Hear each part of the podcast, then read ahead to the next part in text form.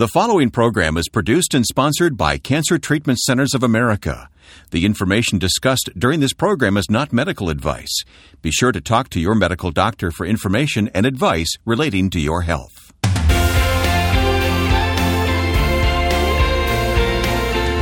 Welcome to Health, Hope, and Inspiration. Our host is Reverend Percy McCray, Director of Faith Based Programs at Cancer Treatment Centers of America. I'm Wayne Shepherd. Percy, great to be with you across the table here today. Let's talk about our topic. We have an exciting show that is going to be about an individual who had to learn how to receive after being for so many years a giver and a doer. And because of her most dire moment, how her spiritual sensibilities began to shift around humbling herself to be a receiver. So that's our topic for the program today learning to receive, and we'll all benefit from this, won't we? All right, we always open with Scripture. What do you have in mind today? Spiritual nugget for today is found in Psalms, the ninth chapter, verse number 10. And those who know your name will put their trust in you.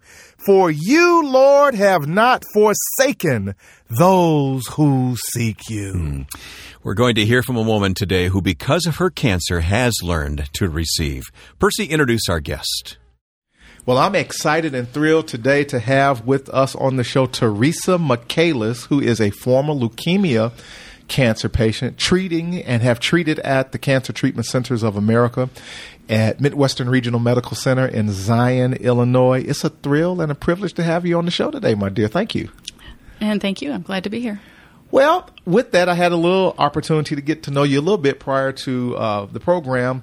Let's first uh, delve into, if you will, the day you heard or was told that you had cancer, and mentally, emotionally, physically, and or spiritually, where were you, and how did you react, and what was going on in your life at that time?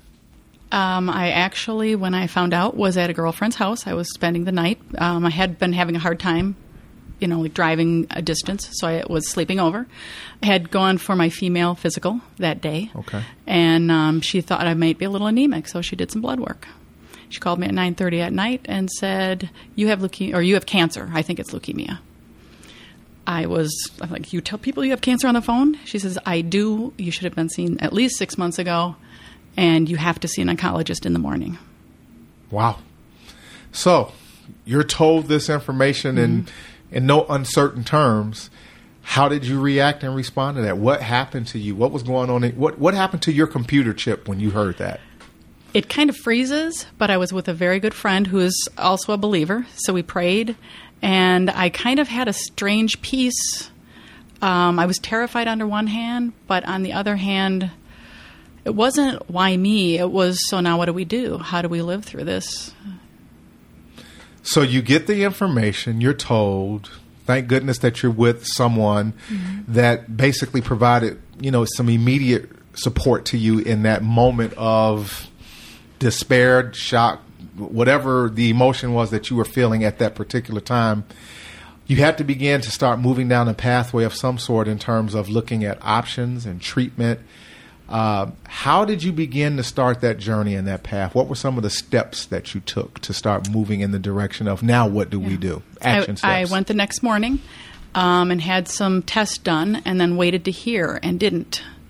And so I was really concerned and no one would I would call and wouldn't get information. And that's when I um, contacted the hospital and I was here the next day and we started a process of the testing and everything and so pretty quickly you reacted and responded mm-hmm. very quickly actually yes i was told i should have been seen six months ago got it that i was pretty serious and i needed to get help right away you have that conversation you do your testing you you do an evaluation you basically you get the skinny on what the story is here from mm-hmm. a clinical perspective and you get a picture of what what was going on and what you needed to do. What type of treatment did you undertake, if I may ask? Um, it is a pill that I take, and okay. at, um, initially I was on a higher dose, but that um, made me that they thought I either had a stroke or brain cancer that I was also dealing with. Huh. I had some pretty severe side effects to it. Okay. Uh, so they took me off for a little bit, and then they put me back on a lower dose. uh, the same thing happened, only not quite as severe, and they were watching and got me um, different therapies that I needed speech therapy, physical therapy, Okay. things like that. Okay. So you're having a little trouble here. Your your you know your initial out the gate is a little bumpy, if it's fair for me to use that language. Uh, and you're you're migrating down this path of being told that you have cancer, embracing that you have cancer, quickly needing to do something about your cancer. You start a treatment process, and things are not going well initially with your your your treatment. Let's talk about where does your faith kick in at some point here. You said you're a person of faith and your your sense of spirituality. Let's talk about when and where does your faith kick in. Again, things are not going ideally. We'll say it that way. Well, my faith had kicked in much earlier. I was a Christian, and my father had gone through cancer for six years Okay. and had passed the month before I found out I had cancer. Oh wow. And when we were going through that walk, um, I remember the day that he told me, he says, I've tried to teach you how to live well, and now I hope to show you how to die well. And um, I was pretty floored when he said that. Yeah, I was going to ask, how did you feel about that? Oh, I was driving at the time, and I thought, you know, just trying to stay on the road and concentrate on what I was doing. Um, but he had the need to speak about it then, and we we have shared our faith over the years. Um, he taught me when I was young. Okay. and then. Um, you know, my faith took a little different path, and you know, you're struggling and everything. Sure. But it grew much stronger going through cancer with him. So we really enjoyed our time together and didn't waste it. I didn't realize it, but he pointed it out that I was um, witnessing to people at the hospital that he was at. Okay. When I'd be sitting and waiting and doing things, I would just see somebody by themselves, or you start striking up a conversation, or you see somebody, you know, a few times, um, and it just kind of was a natural flow. So when I started this journey, um, it's what I did here too. But I was also on the receiving end, and I had to be told that. I had to let people care for me now. I was the one who was always the caretaker. So let's talk about that a little bit. So again, would it be safe to say number one that your experience with your dad from a clinical perspective and a spiritual perspective in an odd way prepared you for what was coming down the pipeline for yourself? Yes. When people talk about cancer being a gift, it, you think that can't be. Hmm. It was a gift in many ways. It prepared me for what I went through, you know, over time with my dad. Right. And then once I had the diagnosis, I don't know that I would be here without that preparation. It's interesting. And so on the flip side of that, then now obviously you're on the other side of the table and it's you. I thought that you articulated a very profound point that you had to learn how to allow to be ministered to or served or cared for. Yes. Because I guess is it safe to say that your personality is that you're a doer and not necessarily a receiver? Yes. Okay. Yes, I'm much more comfortable being the one that's going to take care of somebody or, you know, run errands for somebody or raising, you know, the family, that kind of thing. So having to rely on people for basic needs was humiliating at first, but not humiliating, humbling. Yeah. You know, and I had to look at it. That's my my brother had told me that it's not humiliating, honey. It's humbling, but you have to allow us to do this. Um, and I had some family that I had a difficult time with, and other family that were there, and friends too. Some some friends aren't as close. Then they don't know what to do. They're scared. Don't know what to say. They don't know what to say. They don't know how to act. I was told I was always the strong one, and now I wasn't playing my part anymore. And that was very difficult for people. So I've learned to just be humble, accept help when it's offered, and um, try to find where I can minister in little ways at first. It helped me keep my mind off of what was going on. So I want to stay right there. I don't want to move off of that spot. Let's talk about. I want to dig a little bit deeper, if you will allow me and give me permission Certainly. to. How did you spiritually change, grow, or evolve when you had to stop being the caregiver and you had to allow people to care for you spiritually? What happened to you?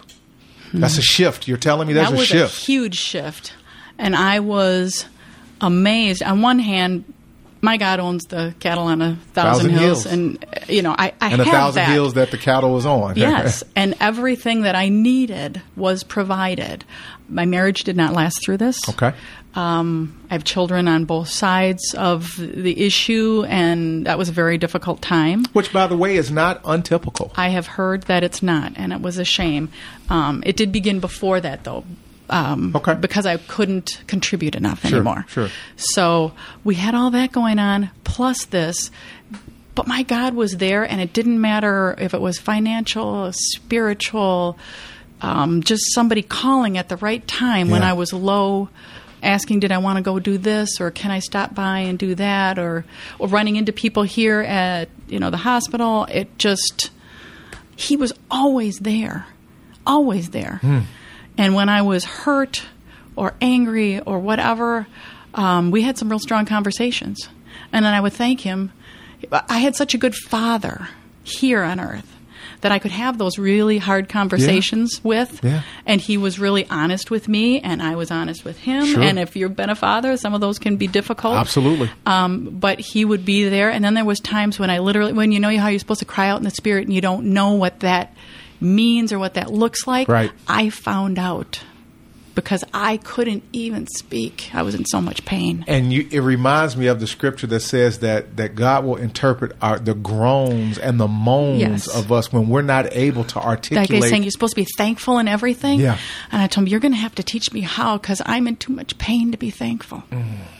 And so he did, though. He showed me, and I started doing it as a choice of my will. I always taught my chil- children, you have to um, decide what you're going to do. yeah. And then you must do, you know, you have to act on that, and you have to keep acting on that. Purpose in your heart, and then follow through. So my interpretation of the spiritual takeaway of again, because I think that that's the point of this this story, this narrative is you're no longer able to be the caregiver. You have to receive care, and in that humbling, as your brother suggested to you, you learned how to cry out to God in ways that that was not rational, that that mm-hmm. wasn't organized, wasn't I have I have the right words, I've I've got it all thought through. In the midst of your moment of I don't know what else to say or do, that's when you really cried out Yeah. to God in ways that you never did before. You knew mm-hmm. you thought you knew how to do in that regard. It, it was an amplification. I was not always good at let's sit down and you have to have this prayer time, this prayer time. I have five children, you know, big family, a lot Yeah. going on, things to take care of. So you pray when you're washing the floor. Yeah. You pray when you're giving them a bath. Right. You pray whatever comes up. I had to do it ongoing. yeah, you're multitasking. So, yes, that was what I was known for. I have had to learn to not multitask now because my brain couldn't process quickly enough, and that was part of the issue. Okay. So the Lord taught me to slow down, find out what was important. What does He want me to do? Because it might not be any of the things I think that have to get done. Right. And it might be very little that day, but it might be one person I'm supposed to stop and talk to. It might be one um, somebody I'm supposed to pray about that I've seen, you know, on on uh, my phone or something. And I have to. I've learned to tune into those things and find my value in those things. Teresa, that is so good. Percy, can I step in for just a moment? I know you're going to talk with Teresa further here, but we are offering a resource that fits right in with what Teresa is saying. The resource is called Four Things Every Cancer Patient Must Do, and it just fits in so nicely. I wanted to mention it here. It's available right now on our website for download. Four Things Every Cancer Patient Must Do. You'll find it at healthhopeandinspiration.com. And we'll talk more about it in a few moments, but I wanted to fit that in right here. All right, Percy, back to you and Teresa now. the one big takeaway that you'd like to leave someone listening to you today who was a mother, multitasker, caregiver, doer, mm-hmm. and that shifted for you, and you became someone that had to humble themselves to receive. What's the one thing that you would leave this audience with right now at this exact moment? You live by your convictions. Keep living by your convictions. What were your convictions that God gave you before? Then persevere and decide that you're going to, whatever is given to you, you deal with that each day, each step. You're doing the same things, it just looks a little different. Teresa Michaelis, former leukemia patient, who's helping us to understand that God is with us in the midst of everything and all things. Today, I salute you. I commend you. I thank you for being a survivor and a thriver and standing tall to declare that God is good. God bless you, dear. God bless you. Thank you. Well, if you or someone you love is fighting cancer, consider Cancer Treatment Centers of America, where they treat the whole person, body, mind, and spirit. With hospitals in Atlanta and Chicago and Philadelphia and Phoenix and Tulsa, they take an integrative approach to cancer care. Use conventional medical treatments to attack the disease and supportive services like nutrition and naturopathic medicine, along with pastoral care to help maintain strength and quality of life. Treatments are tailored for each patient's specific needs. Please visit our website at healthhopeandinspiration.com and learn more about Cancer Treatment Centers of America or contact one of their friendly oncology information specialists about questions you may have about your treatment options. Cancer Treatment Centers of America uses leading edge technologies to deliver precision medicine, personalized care, and spiritual support. Learn more at healthhopeandinspiration.com. Percy, I was inspired listening to Teresa today. She was inspirational, no question about it. But again, the big takeaway more than anything else was around the idea of how this uh, process shifted what she normally was accustomed to being and doing, which is a giver, and she had to learn how to receive and had to understand the spiritual principle of not being humiliated by that, but humbling herself to allow that ministry to be given to her at this Yeah. point. She was vulnerable as well, wasn't she? Well, all cancer patients are in various degrees, and I think that's a big takeaway for people to understand whether they articulate it or not. There's an element of vulnerability that all cancer patients fundamentally experience, and therefore opportunity for things to shift, change, and dramatically change in their life. Hmm. We always like to leave our listeners with resources, and today we've chosen a resource that you had a hand in putting together. It's called Four Things Every Cancer Patient Must Do. It's available right now on our website at healthhopeandinspiration.com. You can go there right now and download this, print it out, print as many copies as you want. But Percy, let's talk about what's in this resource. Four things every cancer patient must do. Well, again, our motivation here is to provide people with insight, things that they can practically do and apply to a situation uh, as immediate as possible without giving medical advice. Obviously, we're not here to do that.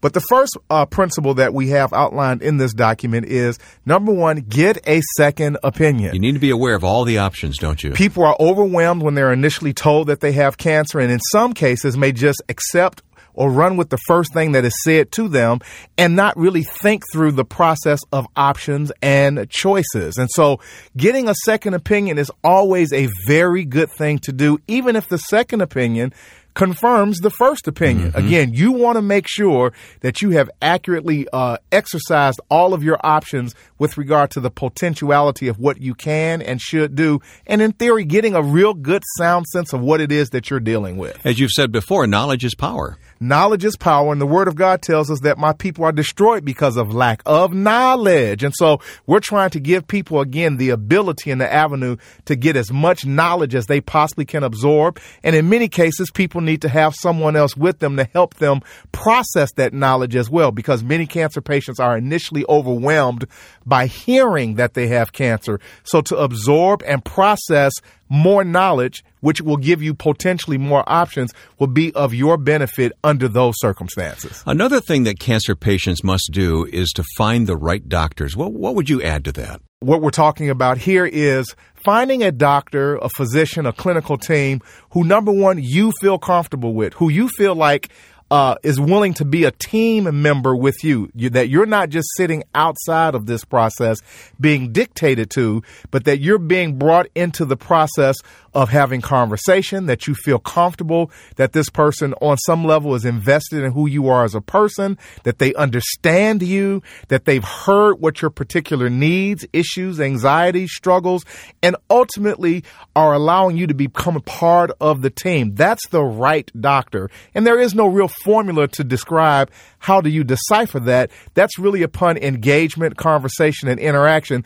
that begins to help you to feel like that this is the doc that, that God has placed in your path and that there's a relationship that you can build that you can trust because patients need to trust in their physician and in their care plan. Yeah, that patient doctor connection is vitally important. Bedside manners, you know, the way that you are approached, how you're spoken to, et cetera, et cetera, all of that plays into the fundamental uh, decrease of anxiety and frustration that in some cases people can experience because of a, a, sense of being disconnected from the medical process and their medical physician. Oh, that's so very important. Again, we're talking about these four things every cancer patient must do, and you can download this document, this resource right now at healthhopeandinspiration.com.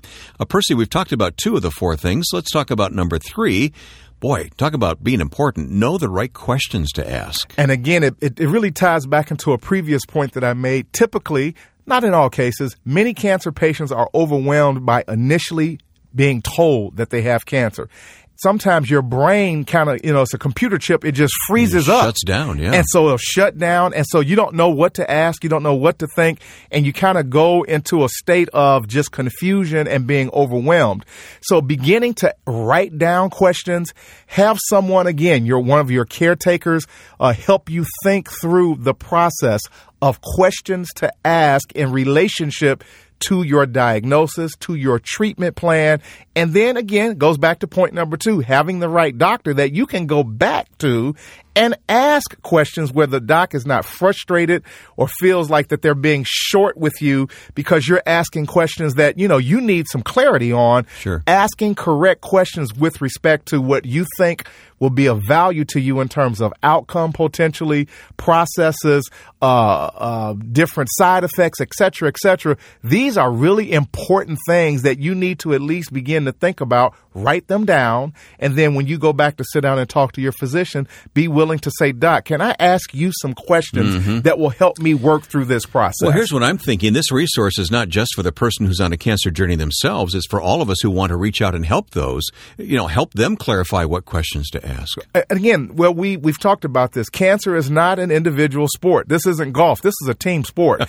you, you're going to need someone who's going to help assist you or provide for you things that will allow you to work through this process. But just like you need things to help you work through that process, your caregiver also needs some assistance with regard to how can I better assist the person. So again, they may have questions. Mm-hmm. They may have thoughts and concerns as well that, that need to be addressed from your medical team that will help them empowering those who are helping you be empowered through your process. All right. And the fourth and final thing on this list is stay strong for the fight. Well, ultimately, at the end of the day, the Word of God says that I train my body as an athlete, one who beats his body, uh, the Word of God says in the King James Version. In other words, training yourself, preparing yourself for battle, for conflict. Uh, cancer is not necessarily a walk in a park. It's a fight. And we have to bring an aggressive disposition to the table to work through the potential rigors of being a patient and going through treatment may require. And every day is not a good day per se. Every day is not simple and easy. So again, we have to begin to stay strong for the fight mentally, emotionally, spiritually, and physically. The stronger you remain during the treatment, the more prepared you'll be for the fight ahead. Because again, there's work to be done. This is not just going to be uh, in many cases, I'm just praying this away and then it just disappears. There certainly have been stories of people who have done that, but by and large, in my 20 plus years, there is a process, and in many cases, it can be lengthy and it's going to require strength to endure. Go to the website right now, healthhopeandinspiration.com, healthhopeandinspiration.com. Download this free resource called Four Things Every Cancer Patient Must Do. And what do I do with this? It's not just for me, it's for me to share with others and as they need it, right? The ideal here in the world of viral social media is to provide an audience with information that they can share and spread abroad. Share this, give it to people on Facebook, uh, email it to individuals where they can pass this along. You never know who would need this type of information until you decided to share it with others. Take us back to our scripture verse today. So, spiritual nugget for the day as we close, as we started. Psalms 9, verse number 10. And those, and those who know your name will put their trust in you. For you, Lord, have not forsaken those who seek you. Today, seek the face of God and be strengthened while you trust in Him. That is rich. All right. Go to the website healthhopeandinspiration.com, download this resource, and one more thing you can do you can subscribe to our podcast so that you'll automatically receive these updates uh, each week here from Health, Hope, and Inspiration. Subscribe easily at the website. I'm Wayne Shepherd with Reverend Percy McCray. And Percy, good to be with you. We'll see you next time. Again, the best is still yet to come in your life. God bless you. Be encouraged.